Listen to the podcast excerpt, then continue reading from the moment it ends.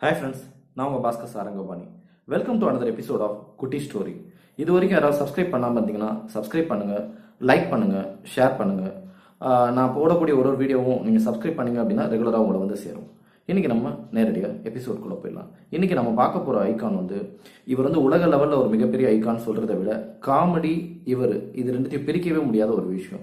அதே மாதிரி உலகத்தில் இருக்கிற நிறைய பேருக்கு இவர் தான் முக்கியமான ஒரு இன்ஸ்பிரேஷனே அதாவது எந்த மாதிரியான கஷ்ட காலங்கள் வந்தாலும் இவரோட ஒரு சின்ன காமெடி பார்க்கும்போது நம்மளை மறந்து நம்ம சிரிச்சிருவோம்.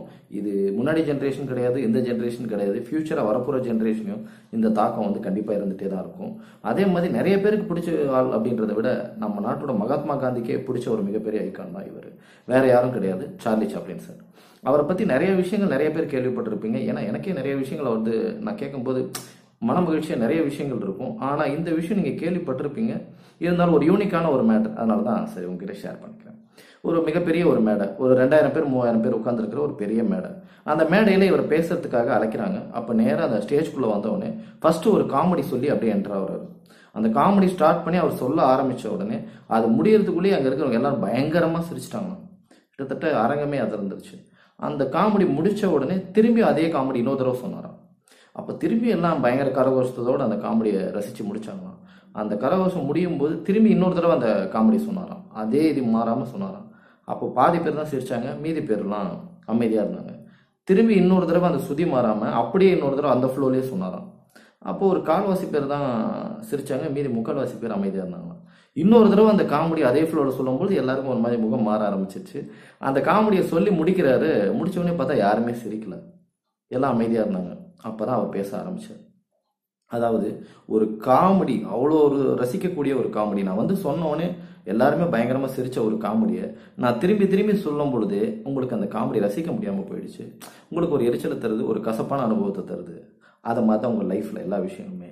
ஆனால் இந்த காமெடி இல்லாமல் நீங்கள் நிறைய கச கசப்பான தருணங்கள் ரொம்ப கஷ்டமான தருணங்கள் என் வாழ்க்கையில் என்னப்பா இப்படி ஆயிடுச்சு அப்படின்ற விஷயத்த நீங்கள் எத்தனை தடவை பேசியிருப்பீங்க?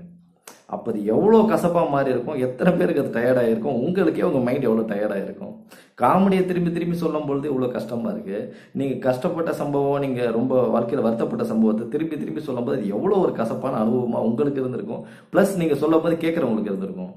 அதனால் வாழ்க்கையில் அந்த விஷயத்த பண்ணாதீங்க. அப்படின்னு அவர் சொல்லும் போது தான் முதல் பேச்சே ஆரம்பித்தாராம் அரங்கத்தில் இருக்க மொத்த பேர் எந்திரிச்சு நின்று கை தட்டிட்டாங்களாம். இது என்ன இந்த முக்கியமான விஷயம் அப்படின்னா நம்ம காமெடின்றது அடுத்தவங்க சிரிக்கிறதுக்காக சொல்கிறது அதாவது நீங்களும் சிரிச்சு அடுத்தவன மன மகிழ்ச்சியா இருக்கிற ஒரு விஷயம்.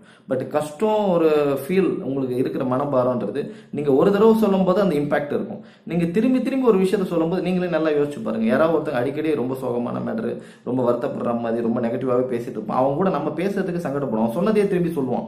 இப்போ இந்த மாதிரி ஆயிடுச்சுடா நஷ்டம் ஆயிடுச்சுடா அதையே திரும்பி திரும்பி சொல்லும்போது அவன் மட்டும் அந்த நெகட்டிவிட்டி இல்லாமல் அடுத்தவனையும் சேர்ந்து நெகட்டிவிட்டியாக மாறுவான். இந்த விஷயத்தை அவர் ரிலேட் பண்ணி அவ்வளோ அழகாக அந்த ஸ்டேஜில் வந்து சொல்லியிருந்தார். இதில் மாரல் ஆஃப் தி ஸ்டோரி என்ன அப்படின்னா நிறைய பேர்கிட்ட நெகட்டிவான நிறைய விஷயங்களை பகிர்ந்துக்கோங்க. சில கஷ்டமான தருணங்கள் வரும்போது நீங்கள் அளவான ஒருத்தர் ரெண்டு பேர்கிட்ட சொல்லுங்கள் நிறைய பேர்கிட்ட சொல்லிக்கிட்டே இருக்காதீங்க. ஏன் அப்படின்னா அவரே மலையில் நனையும் போது தான் அவர் அழுவாராம். ஏன்னா நான் அழுகிறது கூட வெளில யாருக்கும் தெரியக்கூடாது அப்படின்ற விஷயத்தை ஃபாலோ பண்ணக்கூடிய முக்கியமான மனிதர். அவரை பற்றி இன்றைக்கி இந்த எபிசோடில் பார்த்ததுல ரொம்ப சந்தோஷம். இதே மாதிரி இன்னொரு எபிசோடில் உங்களை மீட் பண்ணுவோம். நன்றி வணக்கம்.